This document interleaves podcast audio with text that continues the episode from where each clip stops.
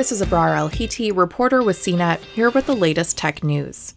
Facebook is attributing a reported data leak with information on more than 530 million users to a vulnerability that it previously identified in 2019.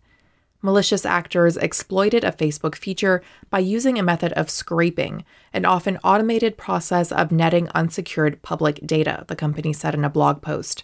Facebook said it has since taken action to prevent further exploitation of this feature. Mike Clark, product management director for Facebook, said in Tuesday's blog post As a result of the action we took, we are confident that the specific issue that allowed them to scrape this data in 2019 no longer exists. Personal information on hundreds of millions of Facebook users, including names, birth dates, and phone numbers, was reportedly posted to a website for hackers. The dataset contains information on 533 million users from 106 countries, according to Business Insider.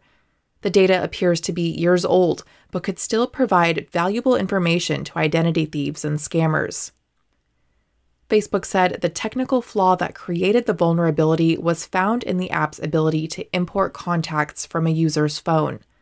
The captured data was previously reported on in January after appearing for sale on Telegram. The dataset is now apparently available for free. Facebook has not yet notified any affected users and reportedly has no plans to do so. For more of the latest tech news, visit cnet.com.